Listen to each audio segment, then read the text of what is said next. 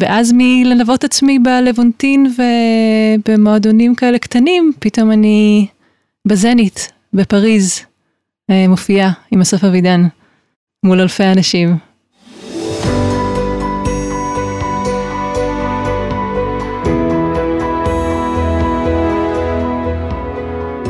להצליח במוזיקה, פודקאסט אופטימי על קריירה במוזיקה, על שיווק למוזיקאים ועל איך לקחת את החלומות שלכם ולהפוך אותם ליום-יום שלכם. עמית ויינר מארח אורחים מוזיקאים, יוצרים ואומנים שמספרים על החיים והבחירות שלהם בקריירה.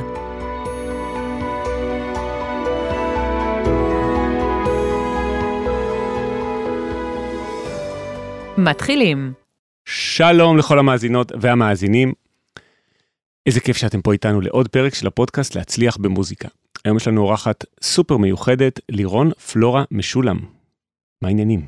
בסדר, מה נשמע? איזה כיף שבאת לפרק פה, אני מרגיש שיש לנו אה, מלא נושאים לדבר עליהם, שעל אה, הרבה מהם כבר התחלנו לדבר בשיחת קפה שלפני הפרק, אה, וכבר צללנו לדברים שהרגשתי שחבל שאפילו כבר לא הוקלטו.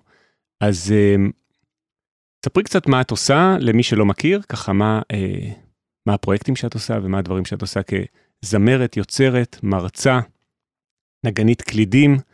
אה, ראיתי שהופעת עם אסף אבידן ויובל בנאי ועוד הרבה אחרים, אז תני ככה קצת רקע על עצמך ואז נצלול לשאר אה, הדברים בשיחה.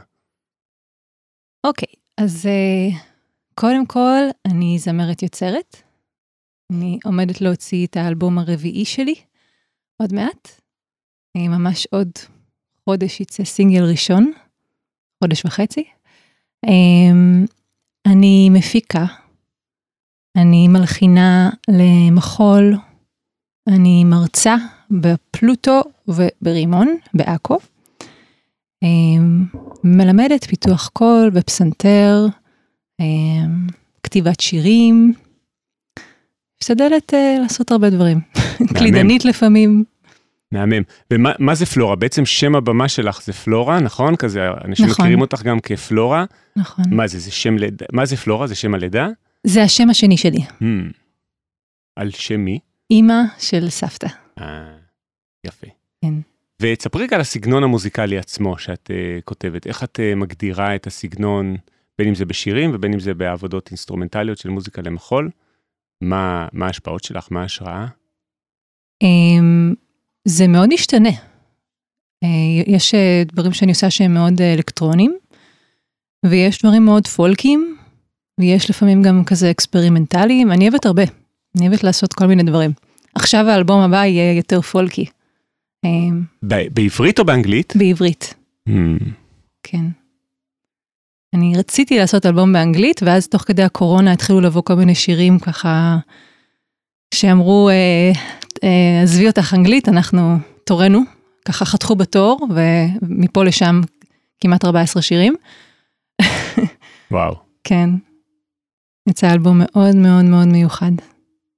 טוב, אז בואי ככה אה, נלך כזה לכמה שלבים גם בקריירה. הפודקאסט הוא גם אה, פודקאסט אופטימי על קריירה במוזיקה, mm-hmm. כמו שאני אוהב להגיד, והוא גם על בחירות בעצם בקריירה. אז ספרי איפה למדת, מה למדת בלימודים שלך. האם היית ממליצה על מסלול כזה לאחרים? למדתי באקדמיה למוזיקה, נראה לי, אמ, אולי הפעם הראשונה נראה לי שהייתה את המגמה הזאת של שירה רב-תחומית. אמ, חנכתי אותה. היה, היה לי אחלה, היה לי מאוד מעניין, והספרתי לך לפני זה שזה פשוט בגלל שהם נתנו לי לעשות מה שאני רוצה, ואז למדתי גם תוך כדי גם קומפוזיציה, וגם נתנו לי מלגה מיוחדת, ו, וממש כזה הרגשתי ש... נתנו לי פשוט ללכת לכל השיעורים, אז, אה, אז, אז זה עבד לי ממש טוב, ובגלל זה גם סיימתי את התואר. למרות שלא תכננתי. בגלל העובדה שנתנו לך חופש לעשות אה, תואר כזה בצורה גמיש, הנכונה לך, כן, גמיש. לגמרי. מעניין. אחרת את אומרת שלא היית מסיימת. לא נראה לי. לא. כן, היה לי כיף, בגלל זה נשארתי. ואיפה למדת את כל התחום של ההפקה? כי היום את בעצם מלמדת בפלוטו, נכון? וגם כן. ברימון ממש הפקה על אה, נכון. תוכנת אבלטון, נכון? נכון. אז איפה למדת את זה? איך הגעת למצב שאת אה, כל כך מקצועית בתחום הזה? למדתי לבד. פשוט uh, ישבתי הרבה הרבה הרבה שעות. אני עושה את זה מאז שאני בת 18, כבר 20 שנה. מדהים. Um, אז לקח לי הרבה זמן להתמקצע ממש, ואני עדיין מרגישה שיש לי עוד מה ללמוד ולגדול כל הזמן, זה לא נפסק, אה, וזה גם מה שכיף. אה, זהו. אמרתי לך כבר כשדיברנו בטלפון, עוד אה, לפני שהתחלנו להקליט פה, כשעוד דיברנו בטלפון לפני כן, בשיחת הכנה, שהפרסומת של פלוטו תמיד ביוטיוב, איתך קופצת לי, כשאת מסבירה שם על כל מיני דברים בסאונד דיזיין. Mm-hmm. אז בואי נדבר רגע על זה, באמת, על התחום הזה של ההפקה המוזיקלית על המחשב, גם מה שאת מלמדת וגם מה שאת עושה בעצמך. אז קודם כל, למה Ableton ולא DAWs אחרים? סיבה די מפגרת. Ableton ישבה אצלי על המחשב שנה עד שהתחלתי לגעת בה בכלל. אה, הייתי חזק ב Cubase, אה, ואז פשוט ה Cubase היה לוקח לה הרבה זמן לעלות. וה Ableton נפתחת בשנייה ואומרת, יאללה, בואי נשחק. וזה... ו Cubase תמיד נתקעת. כן, לא משנה איזה מחשב יהיה לך, Cubase תמיד תיתקע. לוקח זמן, כן, עד שהיא מריצה את כל הפלאגינים. נכון. היה משהו יותר כזה זורם ב Ableton. ברגע שתפסתי את העניין, אז... אה, ואני, אני, לפעמים אני שואלת את עצמי אם כדאי לי קצת אולי לחזור ל Cubase, סתם שיהיה לי עוד תוכנה, אבל איכשהו אני תמיד מוצאת את עצמי חוזרת ל Ableton. כבר נוח לי שם, אני, כבר, אני עושה מיקסים שם, אני עושה הכל. ו- וכן, יש דברים שה Cubase יותר נוחה בהם, אבל מתרגלים. בואי נצלול רגע לעומק, כי אני חושב שהרבה מהמאזינות והמאזינים מכירים את התוכנות, ו- או חושבים להכיר יותר לעומק. Mm-hmm. מה, יש ב Ableton הרי את הפיצ'ר הזה שבעצם יש רק בה, נכון? שזה ה... ה live, אה, כן.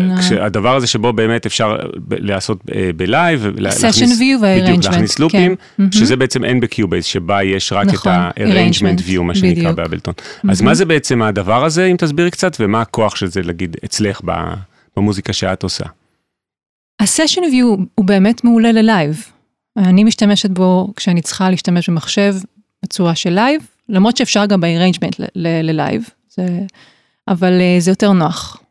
Uh, וגם אם רוצים, אם מישהו יותר uh, רוצה לשחק כזה עם לופים, אז זה נורא נוח. ה session view זה אחלה, אבל אני נדיר שאני מתחילה הפקה משם. וואלה. זה, את... זה יותר באמת לסיטואציה ספציפית של או של אילתור או של live. אז בדרך כלל כשאת מתחילה, את מתחילה דווקא מה-arrangement view, שזה היותר, הדומה בעצם ל-DAWs האחרים. חוץ נכון. מזה ששם זה מימין, נכון. השמות של הערוצים ולא משמאל, שזה תמיד היה לי נורא מוזר. אני, זה עדיין מוזר לי. עדיין. הנה נגיד אנחנו מקליטים עכשיו פה את הפרק בקיובייס והכל השמות של הטרקים הם מצד שמאל. כן. זה משהו שאף פעם לא הבנתי אבל uh, לא ניכנס לעומק של זה יותר מדי. אז יודעת מה תתארי באמת את תהליך ההלחנה שלך כשאת מתחילה להלחין אמרת שעכשיו בצבצו וצצו 14 אה, שירים, נכון? כן. מאיפה, איך זה עובד אצלך? את מאלתרת ושרה, איך, איך את מלחינה דברים? Um, זה או מנגינה אה, בפסנתר, או מנגינת גיטרה, הרבה פעמים אני מתחילה בגיטרה ואז ממשיכה את השיר על הפסנתר, והפוך. Uh, לפעמים יוצא לי לכתוב פשוט בראש שירים, ואז אני באה ומארמנט אותם. Uh, לפעמים אני מתחילה מאיזשהו אה, ביט מהאבלטון, מתחילה, אה, אני סאונדים מאוד מאוד עושים לי את זה, אני כל הזמן, כל הזמן מקשיבה וכל הזמן מקליטה גם בטלפון. אה, יש אפילו, אה, יש את הרגע הזה שנכון מקליטים פתאום איזה רעיון לסקיצה בטלפון. שאת שרה את זה בעצם? לא, נגיד סתם, אתה, נגיד אתה עכשיו מנגן משהו על פסנתר, ואתה שם, סתם שלא תשכח, אוקיי? Mm-hmm. הבום הזה, שאתה שם את, ה, את הטלפון על הפסנתר, לפעמים זה מייצר, רק הדבר הזה יכול לייצר איזשהו קיק מגניב, או איזשהו לופ. אה, אז זה הדברים שאני מחפשת כל הזמן, ואני גם נורא מעודדת את התלמידים שלי לעשות, כי יש בזה משהו שהוא מאוד מאוד אה, נותן השראה, בשבילי לפחות, ליצירה. אז מספיק שאני לוקחת איזשהו לופ כזה, ופתאום איזשהו אקורדים, וזורק אותי לאיזשהו עולם, ואני יכולה להתחיל להמציא על זה פשוט מילים. אז מהדבר הזה גם יכול אה, לקרות. אה, מהמם, מהבום הלא מכוון של אה, פסנתר. כן. שהטלפון מונח עליו, מתחיל גם רעיון למקצב מוזיקלי. הלופ הראשון שלי שאי פעם בניתי, הוא היה בנוי מהכיסא העבודה שלי. שהיה שחרק. החריקות שלו? Mm. וזה נכנס לי למיקרופון, וכזה שמעתי את זה והדלקתי והתחלתי לעשות לזה לופ לשיר שנקרא דסק. תמיד מספרת על זה בכיתות אומן. מעניין. אז פה אני רוצה להזכיר לכל המאזינות ומאזינים, כדאי לכם ללכת לחזור לפרק עם יחזקאל רז. כי בפרק איתו, שהוא באמת כזה איש סאונד וסינתזה מאוד uh, מעמיק, אז ממש דיברנו על העניין הזה והגענו לכמה מסקנות נורא מעניינות, מעניין גם מה דעתך עליהן. Uh, אחת זה שבעצם יש לו הרבה קטעים, ש, uh, שזה היום נורא נורא נפוץ, גם אני עושה כאלה, מה שנקרא פלט פיאנו, כלומר פסנתר עומד, mm-hmm. שיש את הבד הזה, כן. uh, שהוא בעצם נועד במקור להיות בד נגד שכנים. לא. משהו מוזיקלי, אבל בזה שאתה שם את הבד הזה, פתאום מתחילים כל מיני רעשים לקרות. נכון. של הפטישים, של המזה, ו, אמ, ובעצם פה מתחילה מין אה, מוזיקה אחרת בכלל, שהיא לא רק הצלילים עצמם, אלא גם כל מה שקורה ביניהם, שזה מה שתיארת כרגע, החריקות של הכיסא. כן. כן, זה, זה, זה, זה חי. זה לא, זה לא הפלאגין שאנחנו שמים, זה, יש בזה הרבה חום ואנושיות. אמ, זה בהחלט יכול לעורר השראה. הסאונדים והרעשים השונים שיש אה, כן. בתוך הקלטה חיה. לגמרי. מעניין. הוא אפילו סיפר בפרק שהם הלכו וחיפשו בשביל איזה קטע שלו שהוא מאוד מצליח בארטליסט את הפסנתר הכי רועש באיזה חנות בדרום תל אביב שיש לה את הכי הרבה סקוויקים ושקוויקים כזה כדי שלא רק הצילים יהיו העיקר. גדול. Uh, הטרק נקרא בלרינה מי שרוצה לחפש. אז uh, ומה את בעצם מלמדת uh, במוסדות שתיארת אז בפלוטו את מלמדת uh, הפקה ויצירה נכון? נכון. מה זה בדיוק מה את עושה שם מה, מה אתם עובדים? אמ, מה אנחנו עושים? אנחנו, אני אתן להם גם את התרגילים של אה, כתיבת שירים, וגם אה, תרגילים בהפקה. אה, ומקשיבים ומנתחים, ומדברים על מה זה בכלל להפיק, ופורטים את זה לכל האלמנטים של המוזיקה, גם ברמה התיאורטית לרגעים, הרבה ברמת הסאונד, בחירות. מה מוביל אותנו ליצירה, איך כדאי להתחיל, עיבוד, עיבוד עשיר לעומת אה, עיבוד מינימליסטי. מדהים, רגע, נתת פה המון שאלות, לפחות תעני על איזה שתיים, אז מה זה באמת הפקה? מה זה הפקה? לפחות על איזה שתיים מתוך כל השאלות, כי זה נורא, אני מאוד סקרן. הפקה זה בחירה של, של התיעוד של המוזיקה. Mm. בעיניי, זה... הפקה מוזיקלית זה, כן, דבר גדול, קשה ל... להגדיר את זה בכמה משפטים. מעניין מה, מה ויקיפדיה תגיד על הפקה מוזיקלית, אבל זה, זה, זה הבחירות, זה העיבוד, אה, זה אפילו ברמת הבחירת מיקרופון, אה, בחירת אה, ריברב אפילו. אני משמיעה להם נגיד שיר של איה זהבי פייגלין. של מי? איה זהבי פייגלין. Mm-hmm. ויש לה שיר נורא נורא נורא יפה שזה רק היא עם גיטרה, ואני שואלת אותם, זה הפקה? ומה התשובה? כן, כולה רוב הרוב האנשים כבר יודעים להגיד שזה הפקה, ו... אבל בשביל אלה שלא יודעים, אני תמיד אוהבת לחזור על זה, כי זה כן, המספיק, באמת הבחירה שאפילו לעשות את זה רק גיטרה ושירה, זה הפקה מוזיקלית. מישהו בחר את הדבר הזה. זה לא משנה אם, אם היא הגיעה ונתנה בדיוק את אותו ביצוע שהיא עושה בבית, גם הריברב והמיקרופון, ו...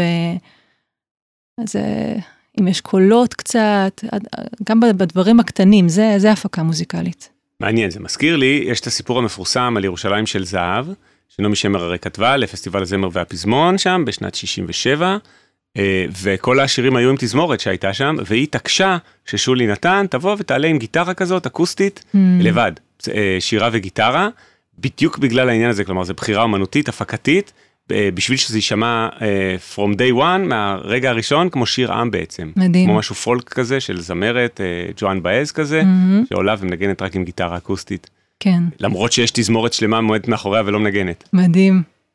איזה יופי של סיפור. זה חלק מהכוח, יש, יש סיכוי, לדעתי לפחות, שאם היא הייתה פונה למעבד שיתזמר את ירושלים של זהב בביצוע הראשון, הוא היה פחות מצליח, הוא היה פחות תופס כשיר עם.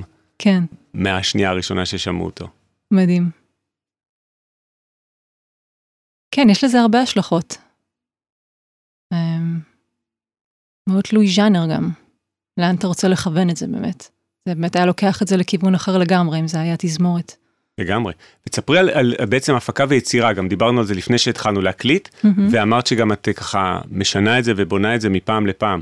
אז uh, בואי תסבירי לי רגע ולכולם, איך מלמדים יצירה, שנדע סוף סוף איך עושים את זה. מה מלמדים כשמלמדים יצירה? אה, מה מלמדים, זורקים תרגילים. בעיניי, הכי טוב זה פשוט לנסות לגרום לתלמידים אה, ליצור. אם, אם אה, בעקבות משהו שאני אמרתי, תלמיד אחר כך או תלמידה ישבו וכתבו משהו, לא משנה מה, הצלחתי. זה, זה העניין. אי אפשר ללמד איך באמת ליצור משהו. בעיקר לתת השראה ולתת רעיונות ולזרוק לכל מיני כיוונים. מעניין. בעיניי. בעיקר לפתוח ולגרום לאנשים להתנסות בזה בעצמם בעצם. כן, לא לפחד. הרבה מזה, אני מרגישה שזה ברמת הפסיכולוגיה בכלל, להוריד את הביקורת. Mm. אני לא אשכח איך הייתי מסתובבת באקדמיה, ואצלי הצ'קרה של הכתיבת מוזיקה תמיד הייתה פתוחה. מאז שאני זוכרת עצמי, זה, זה מה שמשך אותי במוזיקה. אני לא, לא, אני לא לדעת לנגן, לדעת להמציא משהו מכלום. זה תמיד היה, הייתי הרגשתי כאילו אני איזה קוסמת. אמ, אז הייתי מסתובבת באקדמיה והיו אומרים לי, כן, אני, אני, מת, אני מתה לכתוב שירים, אבל אני, אני צריכה ללמוד הרמוניה קודם. אמרתי לה, לא, לא, לא, לא, לא הבנת. את פשוט צריכה לבוא, לשים את הידיים על הפסנתר, לראות מה יוצא, אם הסאונד מגניב, אם לא, לחפש סאונד אחר ולהמשיך. זה העניין, אנחנו, כאילו, מבחינתי, הדבר הזה, המשחקיות, להיות כמו, כמו ילדים, כאילו, לחפש, זה יצירה. לא אה, אה, ראשונה, רביעית, חמישית, ראשונה, בבקשה, בוא, הנה. יפה, זה משפט שאני ממש אוהב, אני אקח אותו לפתיח של הפרק, אני אגזור אותו, כי זה כזה גם משהו שאני מאוד מאמין בו בעצמי, זה בעצם לא שיש את הרגע שבו אתה יודע את כל החומר, בתור אחד שמלמד דווקא המון תיאוריה, אבל אה, אני מסכים לגמרי שלא לא צריך לדעת את הידע התיאורטי כדי סוף סוף להתחיל ליישם אותו ב, ביצירתיות. לגמרי, לגמרי. זה אפילו יכול לחסום אנשים מסוימים. אני לא רציתי ללמוד תיאוריה. נכון, אמרתי לך מקודם ש, שנכשלתי במקצועות התיאורטיים והשלמתי את זה אחרי כמה שנים באקדמיה. היה לי אנטי. כי הייתי בכזה מצב של יצירה, אה, של כל הזמן יצרתי וכל הזמן חקרתי את ההרמוניה. ולא רציתי שיגידו לי, לא רציתי שייתנו לזה שמות עדיין. Mm. ו, ואז אחרי כמה שנים שהיה לי כזה קצת אה, יובש כזה ביצירה, אמרתי, או, oh, זה הזמן בשבילי ללמוד. ובאמת שאז ניגשתי לזה בזמן הזה, זה היה נורא מדויק. וזה נתן לי מלא השראה. מעניין, ודווקא אז זה נתן לך גם עוד רעיונות? כן. תסבירי, אני סקרן. למדתי עם אה, אודי רז, עשינו בארטר, ככה הכרנו, הוא מוזיקאי מטריף, והקולות הצפים, מרשטון דרמה, אז לימדתי אותו פיתוח קול והוא לימד אותי תיאוריה. והיינו יושבים, הוא היה ככה מראה לי כל מיני דברים, וזה הגניב אותי, זה היה הצבעים, מלא מלא צבעים שאני יכולה אה, להשתמש בהם, והייתי ממש כותבת מוזיקה בעקבות השיעורים האלה. זה מאוד מעניין, זה קשור מאוד לגישה הוראתית כזאת, שבעצם אתה אה, כמורה רוצה ללמד את הילד או את המבוגר, הסטודנט וזה, רק את מה שהוא אה, צריך באמת באותו mm-hmm. רגע שיעזור לו להתקדם. כלומר, לא צריך לשפוך מלא מלא ידע. אה, האמת שזה קשור. למשהו שהרבה שואלים אותי, ואני יוצא לי לייעץ להרבה, גם סיפרתי לך לפני ההקלטה, על האם כדאי ללמוד ואיפה כדאי ללמוד מוזיקה וזה. ואני תמיד אומר, הכי גרוע זה ללמוד מיוטיובים. בימינו, בעיניי, כן? כן? בתור סטודנט. זה, זה לפחות דעתי, אם יש לך דעה אחרת אני אשמח לשמוע. לי, אה, בתור צעיר שמתחיל בעולם המוזיקה ללמוד הכל רק מיוטיוב, mm. אתה בתוך איזה ים, אוקי, איזה ים, זה אוקיינוס בלתי נגמר של אה, ידע וערך שהוא כן יכול להיות אה, מועיל, אבל אתה לא יודע לסדר אותו, אתה לא יודע לארגן אותו בשום צורה ואתה כזה טובע בתוכו. Mm. בעוד שכשאתה עם מורה, אז יכול לקרות את מה שתיארת כרגע בעיניי, יכול לקרות את מה שתיארת עם אודי, שהוא יודע בעצם את מה את יודעת. רואה מה חסר לך כדי אה, לעבור לשלב הבא, וכאילו משלים את הנקודות נכון. הבאות. מה, מה דעתך על העניין הזה? Um, יש בזה משהו. זה באמת יכול להיות קצת overwhelming הידע האינסופי הזה, וגם יש גם אנשים שמדברים שטויות, שזה גם, ואז קשה לך לדעת אה, מול מי אתה עומד, אבל יש, יש יוטיוברים מדהימים. זאת אומרת, אני חושבת שהייתי ממליצה למצוא איזה מישהו אחד שהוא באמת טוב, או אחת שהיא ממש טובה, וללכת איתה, ויש כאלה, יש כמה, וואו, מדהימים. מסכים. ממש, אז כאילו לא, לא להתפזר יותר מדי, אלא, והם גם עושים עבודה טובה, הם עוברים על הרבה נושאים, והם גם מבקשים שיגידו להם על מה אתם רוצים שנדבר, והם, זה, יש דברים מאוד מאוד טובים. אין הרבה בעברית לצערי. בתחום של הפקה כן, וסאונד. אני, אני אעשה באיזשהו שלב, אני אעשה את הטוטוריאלים וכאלה יותר, כשאני אגיע לזה. מדהים. אמ, כן, אבל באנגלית יש באמת בלי סוף, ויש מעולים. ואני ממליץ, אני, אני, אני איתך, אני חושבת שאין כמו ה, המורה או מורה שיושבים וככה באמת יודעים אה, לעזור ספציפית לבן אדם אה, שמולך. לגמרי. אז בואי נדבר רגע באמת על אה, בחירות בקריירה והדברים שככה גם חשוב לי לדבר תמיד בכל פרק בפודקאסט. אה, שנקרא להצליח במוזיקה ואמרת שיש לך איזה אישו עם השם הזה אז אה, מה לא. מה את אומרת לגבי השם להצליח במוזיקה. כן, מה- מה- זהו, זו שאלה באמת, מה זה להצליח? אה, בדיוק מה שאמרתי לך זה שכשדיברנו, אז אמרת לי, אולי תבוא להתארח, ואז היה בי קול שאמר, אבל, אבל עוד לא הצלחתי, כאילו, עוד לא הצלחתי במוזיקה. כמובן שזה שטויות, אה, אבל יש בי כמובן את המקום הזה שכאילו היה רוצה שהמוזיקה שלי, השירים שלי, עוד יותר כבר יותר הצליחו, וזה המקום שדיבר.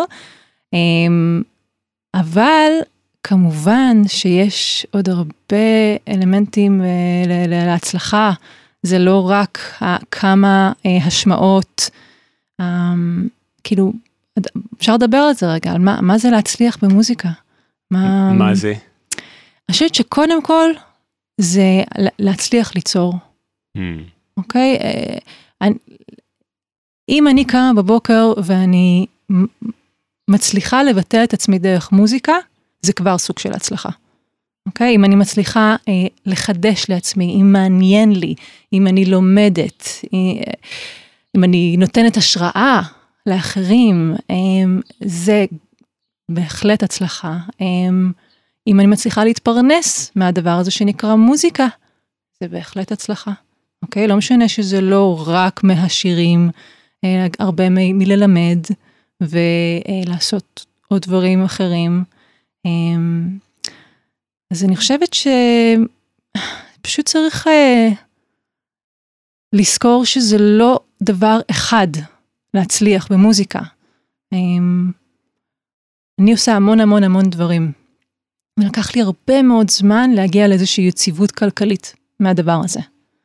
אמ, אז כן, בראייה אובייקטיבית אני כן אה, מרגישה שאני מצליחה, אבל, אה, אבל גם יש בי את הקול הזה שאומר אני רוצה יותר, ספציפית לשירים. מעניין. אבל אני אבט על זה. זה גם אה, סוג של הבנה שהייתה לי ש... שאוקיי, אם יש משהו שאת רוצה, אני פשוט צריך באמת לעשות כל מיני צעדים אה, בדרך לשם. נגיד עכשיו עם השחרור של האלבום, אז אני מנסה להבין איך אני גורמת לשירים. אני ממש, יש בי רצון מאוד מאוד חזק שהשירים האלה יגיעו לכמה שיותר אנשים, וגם זה מעבר לזה, אני אולי עלול להישמע קצת יומרני, אני חושבת, יש, אני ממש מרגישה שזה יכול לעזור. אני חושבת שהשירים שעכשיו שיצרתי, אני חושבת שהם, שהם מתנה, שאני רוצה לתת. איזה יופי. בכלל לא יומרני, זה נהדר. האלבום כבר גמור מבחינה הפקתית? האלבום גמור, כן, כבר עוד רגע כל המיקסים מוכנים. זה אלבום מאוד מאוד מיוחד, אמרתי את זה מקודם, זה אלבום על האובדן של אימא שלי. Mm. לפני 20 שנה היא נפטרה מסרטן, ו... וככה פתאום השירים האלה של ההתמודדות עם הדבר הזה, אז זה בא עכשיו. וואו. כן. ותהליך ההפקה של האלבום זה הכל את עושה, את עובדת עם עוד מפיקים, עם עוד נגנים, איך, איך נראית עבודה על אלבום כזה אצלך? מה שהייתי אמורה לעשות זה להפיק את זה לבד. עכשיו אני אף פעם לא באמת מפיקה לגמרי לבד, כי אני מאמינה ממש שצריך עוד אוזניים, אני גם תמיד אומרת את זה אה, לכל מי שמוכן להקשיב, לא לעבוד לבד. זה נורא קשה גם לכתוב את השירים ואז גם לשבת ולהפיק הכל, זה, זה, זה קשה נורא. צריך לה, לה, להרים את השירים עד איזושהי רמה מסוימת ואז להתחיל להשתמש בעוד אוזניים, כמובן של אנשים שרק מרגישים מספיק, שא' שמאוד סומכים על האנשים האלה ולבחור אותם בפינצטה. זה יכול להיות גם מספיק בן אדם אחד.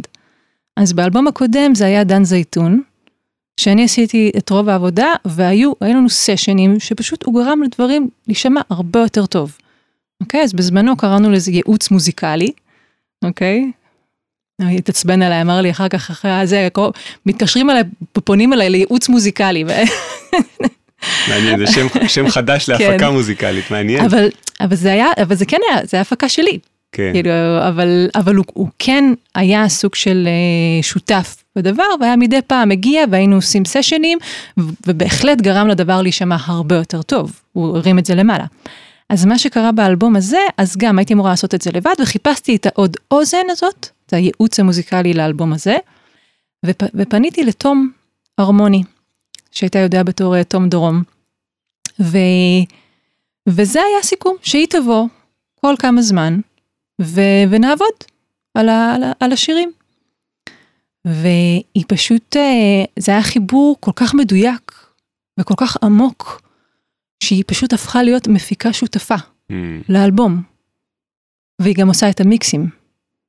אז אה, זה היה חוויה מוזיקלית מדהימה לעבוד איתה. ממש, זה, זה היה אה, כמו מים, העבודה איתה. וואו.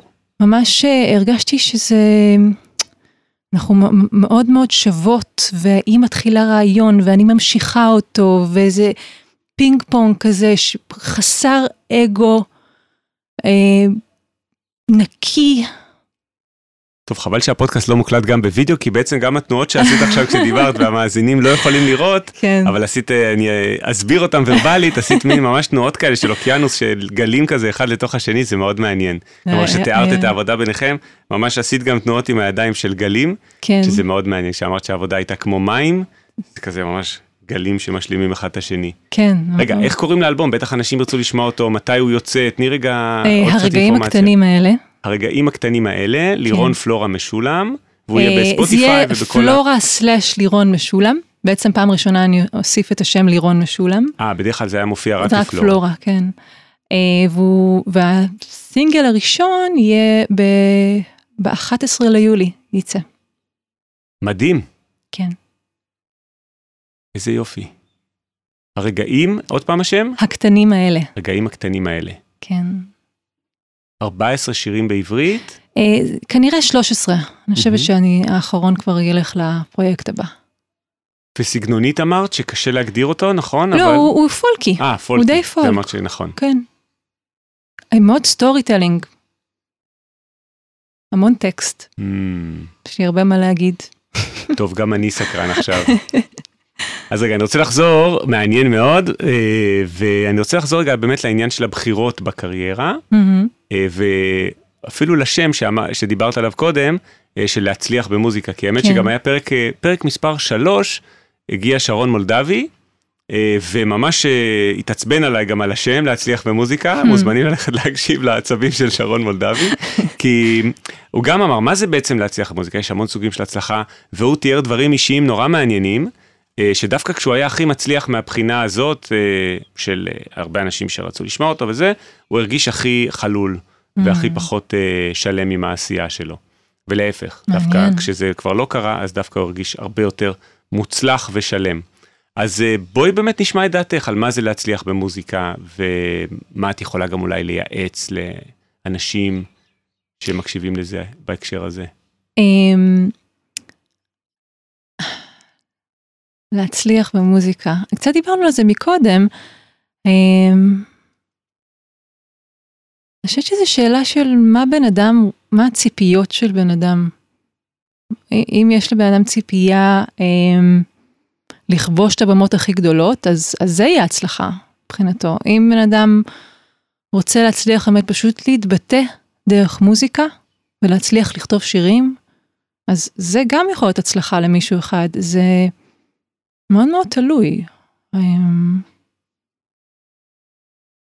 להצליח להגשים את השאיפה האישית שלך. כן, קודם כל האדם צריך להבין מה השאיפה האישית שלו, mm. לאן הוא מכוון. אמ, מה שאמרת לי שיש איזה תלמידה, אז אם הייתה שואלת אותי, אז קודם כל הייתי אומרת לה, איפה את מדמיינת את עצמך? מה את רוצה? עכשיו, מה דרך מאוד מאוד טובה להבין מה אנחנו רוצים? במי אנחנו מקנאים? Mm. אוקיי? יש את, אה, אלן דביוטון הוא פילוסוף מודרני שאני מאוד אוהבת, אז הוא, הוא, הוא מדבר על קנאה, שהוא אומר שזה רגע שככה כל הזמן יורדים על הרגש הזה וכמה שהוא גרוע ולא לא לקנא וזה, הוא אמר, קנאה זה, זה כלי, זה בסך הכל חץ מאוד גדול, שאומר לך לאן אתה רוצה ללכת. זאת אומרת, אם אני עכשיו מרגישה קנאה בתמונה של מישהו אה, במושב, אז, אז, אה, אז אני צריכה פשוט להבין, אולי אני צריכה לעבור למושב, אולי כאילו, זה החץ, שם את רוצה להיות. אה, אם אני מקנאה מישהי שמופיעה על, אה, בקיסריה, אוקיי, אז זה החץ, זה לא אומר שזה יהיה קל וזה יקרה, כי יש גם דברים, הצלחה זה גם הרבה עניין של מזל, ברמה של ההצלחה שהיא לא קשורה אלינו, אבל לפחות יש את החץ, שאומר, הנה, לשם את מכוונת, אז עכשיו בואי תפרטי את זה.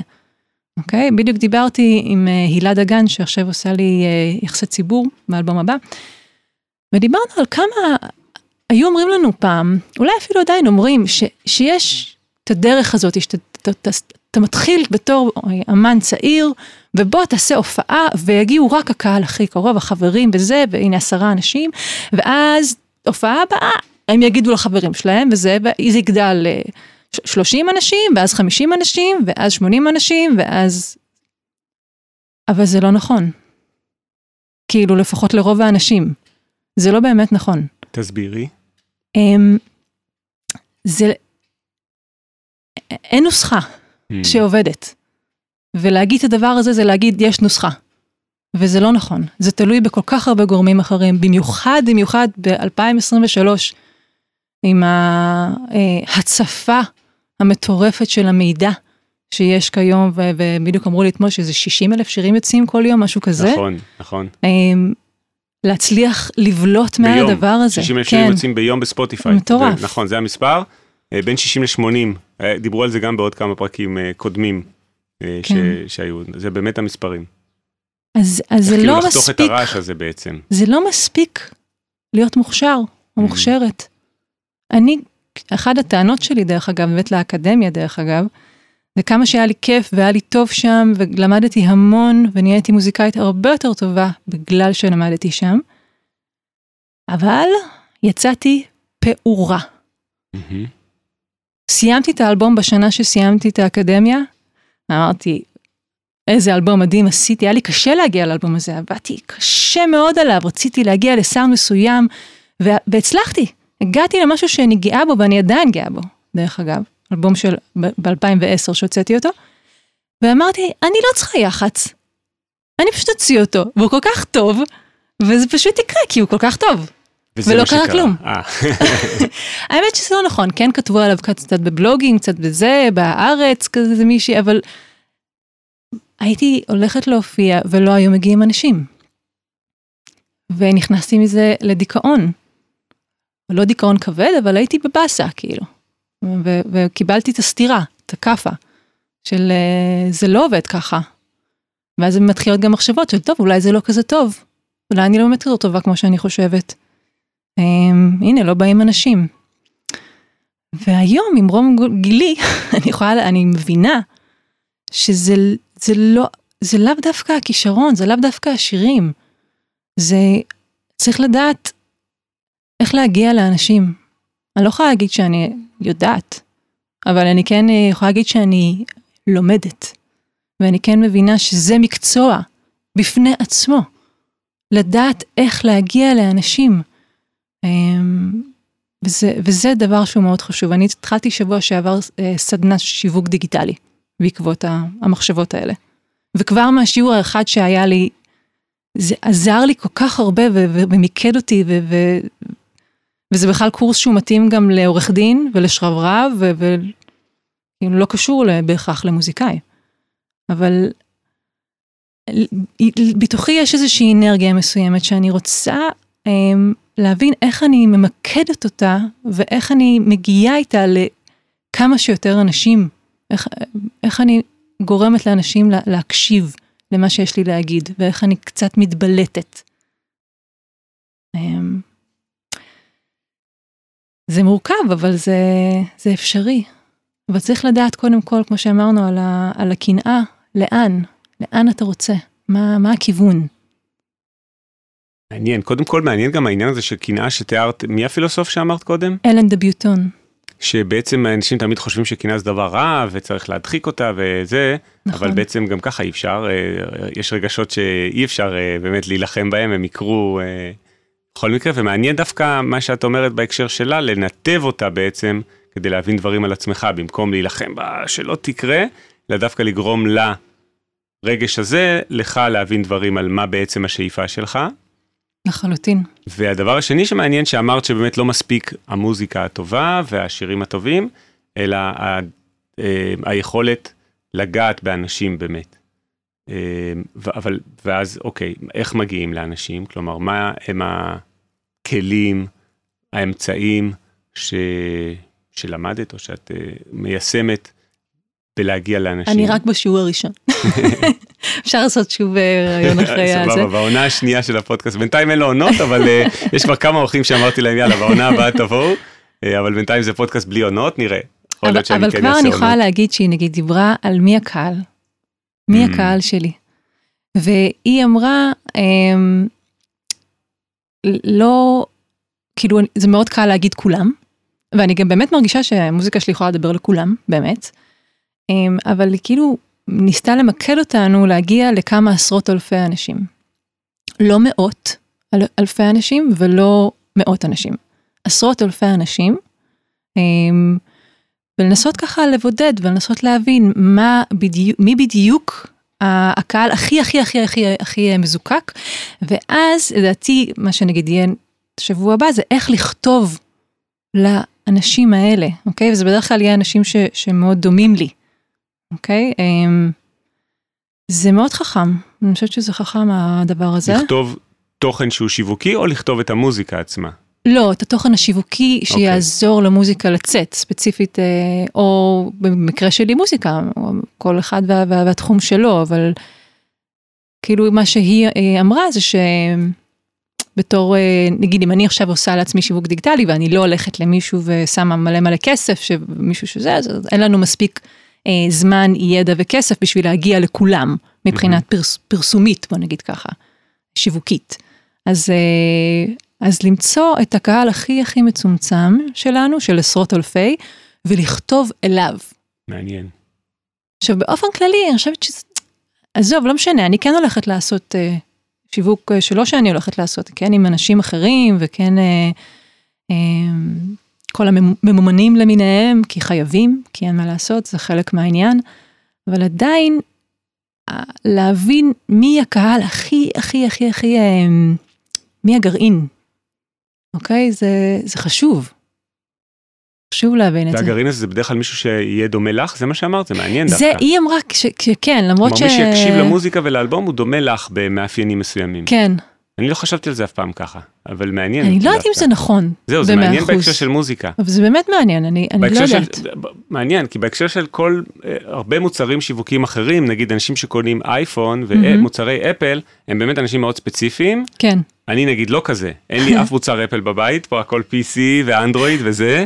אה, וזה אנשים כאילו באמת מסגנון מסוים, אני מקווה שלא איבדתי את כל המאזינות מאזינים ברגע זה. אני בן אדם של אפל. אה, הנה, מעולה. וסובלת תוך כדי. אני בן אדם של PC ו Cubase. אמ, ומעניין לי במוזיקה, אף פעם לא חשבתי על זה שאם אנשים שבאמת אוהבים נגיד מוזיקה שלי, דומים בפרסונה באמת גם לי, זה, זה, זה משהו שאף פעם לא, לא חשבתי עליו בהקשר הזה. אני לא חושבת שזה בהכרח נכון. אני חושבת שזה מאוד מאוד תלוי, אני חושבת שספציפית הסיפור. הסיפור שאני מביאה עם המסר שאני רוצה להביא, הוא טוב לי המיקוד הזה. זה mm-hmm. לאו דווקא מתאים לכולם, אני לא יודעת, לא, עוד לא מתמחה בשיווק מעניין. בשביל להגיד. תשמעי, מעניין, כבר אני מרגיש שנתנו פה הרבה רעיונות גם למחשבה וגם uh, כלים, ככה גם דיברנו על המסלולים בקריירה שלך וגם על uh, דברים שאת מלמדת, על הפקה מוזיקלית, ואפילו עכשיו צללנו לתוך העניין של שיווק בתוך uh, התחום הזה של מוזיקה. אה, ואני רוצה לחזור באמת לעניינים של הקריירה, כי אני חושב שזה מאוד מעניין הרבה שמקשיבים mm-hmm. לפודקאסט. האמת היא שאני לא רק חושב, אני שומע מהם את זה, בדיוק סיפרתי לך שאתמול שני אנשים תופסים אותי במסדרון אצלנו באקדמיה במקרה, ועוד שניים פנו אליי במייל, ממש אתמול ביום אחד. אה, מאוד נהניתי מהפרק הזה, ואפילו סיפרו לי מה היה, למה הם התחברו, וזה בין השאר לדברים האלה. שזה, אני חושב שזה, זה באמת אה, הסיפורים האישיים על הקריירה וזה, ומעניין אותי. Mm-hmm. אז מה, מה הם באמת הטיפים שהיית נותנת ליוצרים, יוצרות, צעירות, שמגששים עכשיו בתחילת הדרך שלהם בעולם המוזיקה, יש להם את החיידק הזה, כמו שאת תיארת, בגיל 10 כבר ככה רצית לנגן ולהמציא, mm-hmm. מכל המסלולים שעברת והדברים שראית, מה היית מציעה להם לעשות, או מה לא לעשות? להיות פתוחים, גם לשיתופי פעולה, להופיע כמה שיותר.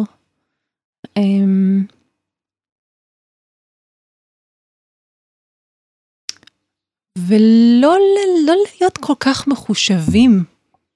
כאילו, אני רואה, באו אליי סטודנטים, התייעצו איתי, מה כדאי לעשות וזה, כדאי קודם לא, להקליט שירים ואז להופיע, או קודם להופיע ואז לכתוב שירים, ואמרתי להם, עזבו, פשוט, פשוט תעשו, פשוט תעשו.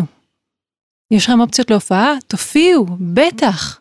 הופעות זה הדבר הכי מדהים שיש, זה הכי מלמד. אנחנו מבינים שירים אם הם עובדים או לא. אמ, ולעבוד עם אחרים, לעבוד עם אנשים, כל הזמן ככה, פעם לעבוד עם הבן אדם הזה ולעבוד עם הבן אדם הזה, ואני הייתי כל הזמן מקימה הרכבים ומפרקת של המוזיקה שלי.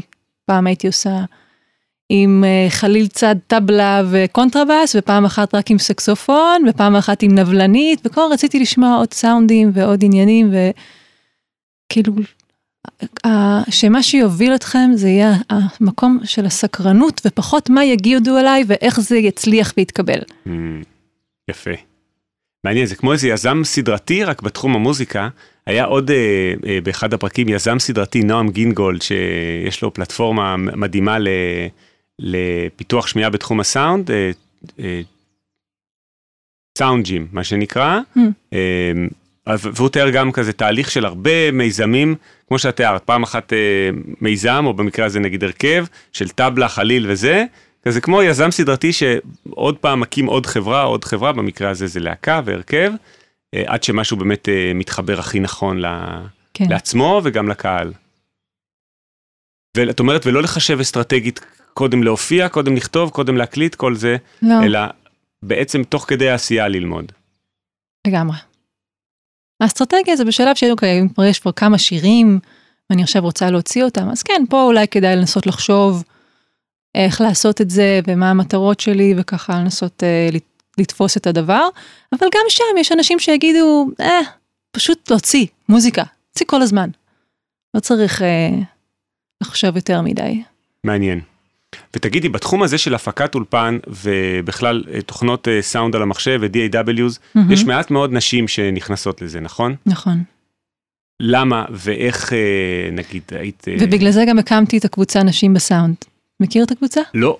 אני, אני בעצם לא יכול להיכנס, אז... בטח שאתה 아, יכול. קבוצת פייסבוק? זו קבוצה שכן, זו קבוצת אני... פייסבוק שהיא, המטרה שלה זה לעודד נשים בתחומי ההפקה, טכנאות וכל תחומי הסאונד, גם נגניות, והיא פתוחה לגברים ונשים. אז נשים בסאונד, זה שם הקבוצה בעברית, אני אכנס... ויש שם הרבה גברים. אני אעשה ג'וין אחר כך, וגם כל המאזינות והמאזינים תעשו. כן, קבוצה נהדרת, יש שם המון, אה, המון אה, שאלות, כן, אה, המון שאלות, סתם התייעצויות, המלצות, אחלה קבוצה, יש שם איזה 1,500 אנשים. וואו. ולמה יש בתחום הזה אה, כזאת אה, אה, כמות של אה, גברים שנמצאים וכל כך פחות אה, נשים? זה משהו ש... מה את חושבת שהסיבה לזה מלכתחילה ואיך אפשר לשנות את זה? אני ראיתי מספרים הזויים של יוטיוברים, חזרנו ליוטיוברים מאוד מאוד טובים, דווקא כי באמת יש מאוד טובים, בתחום הזה של אודיו. Mm-hmm. כמה מהמשפיענים הכי גדולים בתחום הזה של אודיו וסאונד, יש אחד שנקרא YC לייבל, ויש עוד אחד שקוראים לו Dan Worrall, שעושה את כל ה tutorials לחברה שקוראים לה FabFilter. ושניהם הראו את האנליטיקות של היוטיוב שלהם, והם הראו מספר, ממש, הראו את מה שהיוטיוב מראה להם, 99.9 אחוז גברים. שמסתכלים. שמסתכלים. ב, ב, ב, okay. כן. בתוך, ויש להם 100K, 100 אלף subscriber, משהו כזה. אז איך, מה את חושבת הסיבה לזה? מה אני, למה ספציפית שהן פחות צופות, או למה פחות יש באופן כללי? אם זה שתי שאלות אחרות, אז תרחיבי על שתיהן.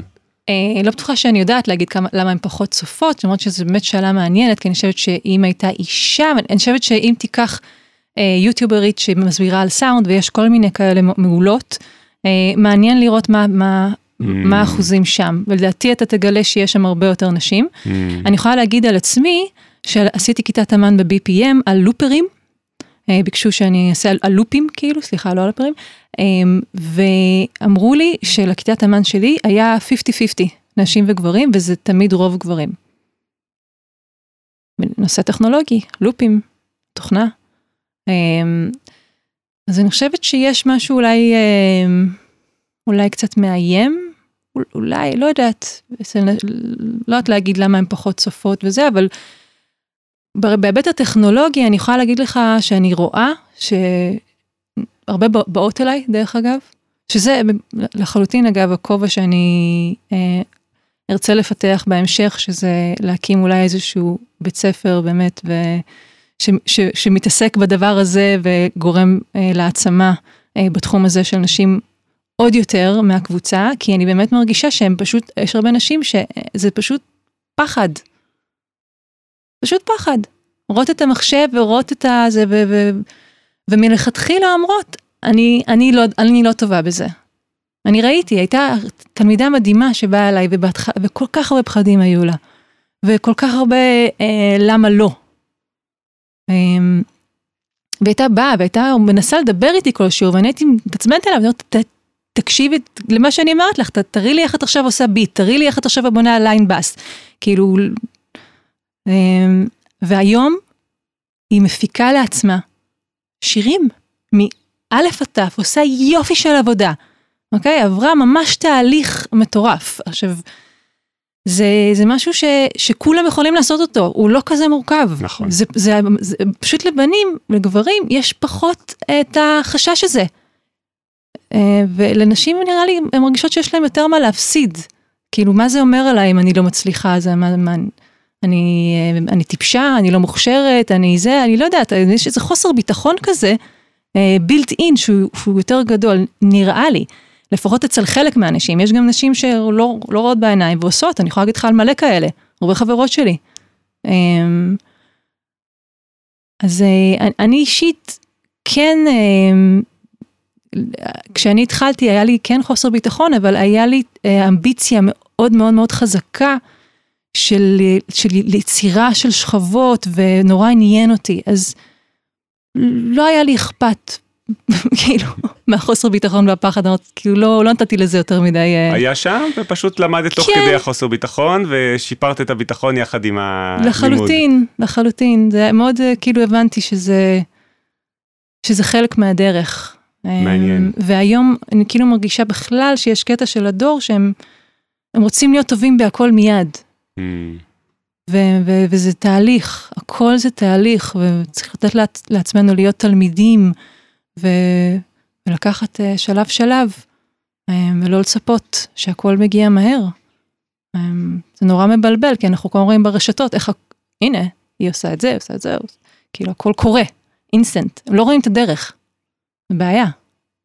וואי, זה מהמם, כל מה שאמרת עכשיו זה ממש דברים שעם כולם אני מסכים.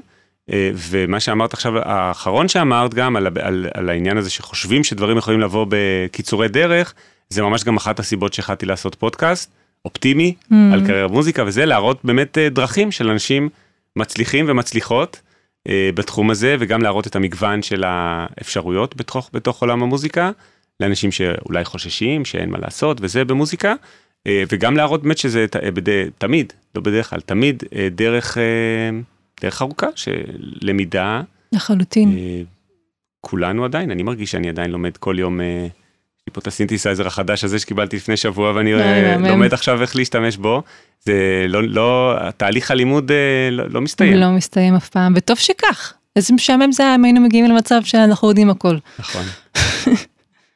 תשמעי, ומה שאמרת קודם על העניין של אנשים בתחום האודיו זה מעניין, אני לא חשבתי על זה אף פעם שבעצם יכול להיות הבדל בין העניין של כמה צופות בטוטוריאלס של אותם יוטיוברים גברים, אה, לבין כמה באמת מתעסקות בסאונד, כלומר זה, זה, זה פרספקטיבה שלא חשבתי עליו, זה נשמע לי מאוד הגיוני, שבעצם נשים שמתעניינות ומתעסקות בזה, פחות מתחברות לדן וורול שעושה את הפאב, זה של פאב פילטר, אלא למלא יוטיובריות אחרות. ש, שגם אני, יצא לי לראות הרבה כאלה, באבלטון יש איזה אחת... יש, באבלטון הם, ממש חזקים נראה לי שיש אפילו אחת מפיקות. שממש היא של חברת אבלטון הרשמית שלה או משהו כזה, יצא לי לראות הרבה. נראה לי שזה ממש עם הלוגו של אבלטון, אני כן. אסתכל אחרי זה. ותגידי, בעצם אם אנשים או נשים רוצים לפנות אלייך להתייעץ בדבר הזה, איפה מוצאים אותך? אמ, רשתות, אמ, מייל, פלורה נקודה מיוזיק את האינסטגרם, או פלורה בפייסבוק, לירון משולם גם בפייסבוק. אמ, בשמחה גדולה, בטח. פונים אליי בהודעה, ואני, תמיד מי שרוצה להתייעץ איתי, אני בהחלט אה, בשמחה עוזרת. נהדר. תראה, אנחנו עוד מעט אה, אה, מסיימים, אנחנו קרוב לשעה פה לפי מה שאני רואה, שזה טס ממש מהר. ממש. יש כמה שאלות כזה סיכום שאני תמיד אוהב לשאול את אה, כל האורחים. על אחת מהן בעצם כבר יצא שענית כזה מבין השורות, ומעניין מה תגידי עכשיו כשזאת השאלה עצמה. Mm-hmm. השאלה היא איפה רואים אותך עוד חמש שנים, אבל בעצם אמרת קודם שאת, אה, אחד החלומות שלך, או החלום זה לפתוח גם בית ספר כזה. נכון. אז אה, בואי תעני את, איפה רואים אותך עוד חמש שנים? אה, עוד חמש שנים. הוא... ממשיכה לכתוב שירים, ממשיכה לייצר אה, פרויקטים מעניינים, לכתוב מוזיקה, אה, ובתקווה, כן, להיות עם, אה, עם איזשהו סוג של בית ספר או קורסים ש, של נשים בסאונד, של מורות מדהימות ומטריפות שאני מכירה. זה יהיה בית ספר שיהיה בו גם גברים וגם נשים. זה, זה שוב, זה יהיה בו עם רוב של מרצות. אבל אני, אני באמת חושבת שזה לא נכון להפריד, אוקיי? Okay? אמ, אז כן, הייתי בהחלט רוצה, אני מקווה שאני אעמוד ביעד הזה ויעשה את זה. Yes. עם עוד ילד, כרגע אחד, תקווה יהיה עוד אחד, אחת, אמ, וכנראה מחוץ לתל אביב. שיש יותר חנייה. כן. אמ, אני מקווה בעיקר אה, מאושרת בחלקי, זה, זה מה שאני מאחלת אה, לעצמי. יס, yes, מהמם, זה כבר ממש אה, נימה מאוד אופטימית לסיום הפרק, אבל בכל זאת, עוד איזה שאלה. מה היית כן מייעצת עוד, אם יש איזה טיפ נוסף שלא אמרת? האמת שכן, בדיוק רציתי להגיד לך. כן. לח, כן לחלום, כאילו, גבוה, ו... לעשות שלח לחמך, כאילו לכל מקום, כל הזמן. כאילו גם במישהי אחרת אמרה את זה בפודקאסט שלך, שירה אולי? זה נורא נורא נכון. אני, אמ, סתם דוגמה, היית, הייתי מופיעה עם השירים שלי בלוונטין, לא ליוויתי אף אחד בקלידים. הכרתי את המנהל של אה, אסף אבידן דרך אח שלי, כתבתי לו מייל, אולי אתם רוצים שאני אעשה לכם מופע פותח למופעות השקה בשוני זה היה, במועדון התיאטרון. יד, ידעתי שרוב הסיכויים אני אקבל תשובה שלילית, אמרתי, מה אכפת לי לנסות? קיבלתי תשובה חיובית. ככה מייל פשוט out of the blue. כן. סיפור מהמם. ואז uh, איבדתי את הקול שלי, רגע לפני ש... שהייתי אמורה להופיע, ולקחתי סטרואידים בשביל להצליח לעשות את ההופעה הזאת, את השתי ההופעות האלה.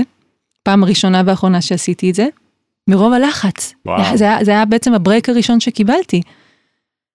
ובעקבות המופעים הפותחים האלה, הם הציעו לי להחליף את הקלידנית שהייתה אז בהיריון, שאגב זאתי תום הרמוני. Mm. אנחנו... עכשיו עבדתם על האלבום. כן. אז... אה, ואז מלנבות עצמי בלוונטין ובמועדונים כאלה קטנים, פתאום אני בזנית, בפריז, מופיעה עם אסף אבידן מול אלפי אנשים. את זה אני אחתוך בתחילת הפרק. כן, אז אה, כן, אז you never know. דברים מוזרים אה, יכולים לקרות. וואו, לחלום ולהעיז ולשלוח מייל out of the blue, מה כבר יכול לקרות? מקסימום לא יענו. כל הזמן לשלוח לאנשים ולנסות, וכן, כן, כאילו יש לנו כבר את הלוז, כאילו זה חשוב, זה חשוב, ולא לא לחשוב שאם אני אשב בבית ואני אחכה שהטלפון יצלצל, זה לא קורה. כל הזמן צריך uh, לדחוף ולדחוף בקטע טוב, לא בקטע מרפקי. פשוט בקטע אני פה ואני רוצה ואני יכולה. מהמם. בהקשר הזה אני רוצה להזכיר את הפרק עם מיכל טל, שאמרה בדיוק את אותו דבר על דניאל ברנבוים, והיא אמרה את זה מידע אישי. שדניאל ברנבוים הגדול, היא סיפרה, והיא יודעת את זה מידע אישי, מה הוא עושה כשהוא קם בבוקר, עוד לפני הסולמות, אם הוא עושה סולמות או מתאמן על הפסנתר, טלפונים ומיילים. גם הוא, כלומר למרות שכולם מכירים מי זה דניאל ברנבוים, כמו שאמרת, עדיין הוא מצלצל או שולח מייל לאיזה בית אופרה כזה או אחר, אני רוצה לנצח פה בעונה הבאה, אני רוצה לעשות זה, אני רוצה לעשות זה. Mm-hmm. שזה, שזה מהמם לראות, שזה... לנתב את, הס- את הספינה שלך בעצמך. יפה. אחרת, לך תדע מי ינתב אותה ואם זה לכיוון שאתה באמת אה, שואף אליו. לגמרי. אפשר לפחות לנסות. אתה אומר, וואלה, אמרו לי לא, אבל ניסיתי. אני יכולה ללכת לישון אה, בשקט, כי אני, אני ניסיתי. נתתי את הפייט. יפה, בנימה אופטימית זו, לירון פלורה משולם. איזה כיף שבאת להתארח. ממש, תודה היה פרק רבה. מהמם, מלא מלא טיפים וערך וכמה, מלא נושאים, אה, אני חושב, ממש מעניינים שצצו ועלו פה. החל ממה לעשות כשאתה קם בבוקר, כמוזיקאי או מוזיקאית, ועד ל... לצאת מה-state of mind של הפחד הטכנולוגי, בין אם אתה או את אישה, או בין אם אתה גבר, שגם להם לפעמים יכול להיות איזה state of mind של פחד. לחלוטין. של להסתכל רגע על הקיובייס, לראות שיש שם מלא פיצ'רים ולפחד מזה, זה לא כזה תורה מסיני. לא, צריך אה, להחזיק את היד ל- ל- למישהו ו- וללכת. יאללה, בנימה אופטימית זאת, תודה רבה ללירון, פלורה משולם, ותודה רבה גם לכל המאזינות והמאזינים על ההקשבה. כרגיל, אתם יודעים שאתם יכולים למצוא עוד מידע בבלוג שלי, וזה אה, כבר פנו אל אנשים שגם הגיעו לבלוג, ומצאו שם אה, עוד כמה דברים שעניינו אותם. אתם יכולים לחפש בגוגל, להצליח במוזיקה, הבלוג של עמית ויינר, יש שם תכנים דומים למה שיש פה בפודקאסט, ואתם יכולים לפנות גם ללירון, כמו שהיא אמרה, דרך הרשתות החברתיות, אה, וגם אליי, אתם מוזמנים בלינקדאין, פייסבוק, אימייל. אה, להגיד מה אהבתם, או איזושהי ביקורת או שאלה שיש לכם, אני תמיד פתוח לשמוע. והכי הכי חשוב, פודקאסט צריך שיעשו לו פולו. אז מה שעושים זה בעצם נכנסים לעמוד הראשי של הפודקאסט, ולוחצים על חמישה כוכבים, אתם תראו שפתאום אה, יצוץ לכם שם איזשהו קסם מהטלפון, תעדכנו אותי מה זה בדיוק היה, אולי איזה אה, עוגת קסמים נחתה עליכם, סתם. זה יעזור לפודקאסט להגיע לעוד אנשים, יאללה נתראה בפרק הבא, ביי. להצליח במוזיקה, פודקאסט אופטימי על קריירה במוזיקה, על שיווק למוזיקאים ועל איך לקחת את החלומות שלכם ולהפוך אותם ליום-יום שלכם. עמית ויינר מארח אורחים מוזיקאים, יוצרים ואומנים שמספרים על החיים והבחירות שלהם בקריירה.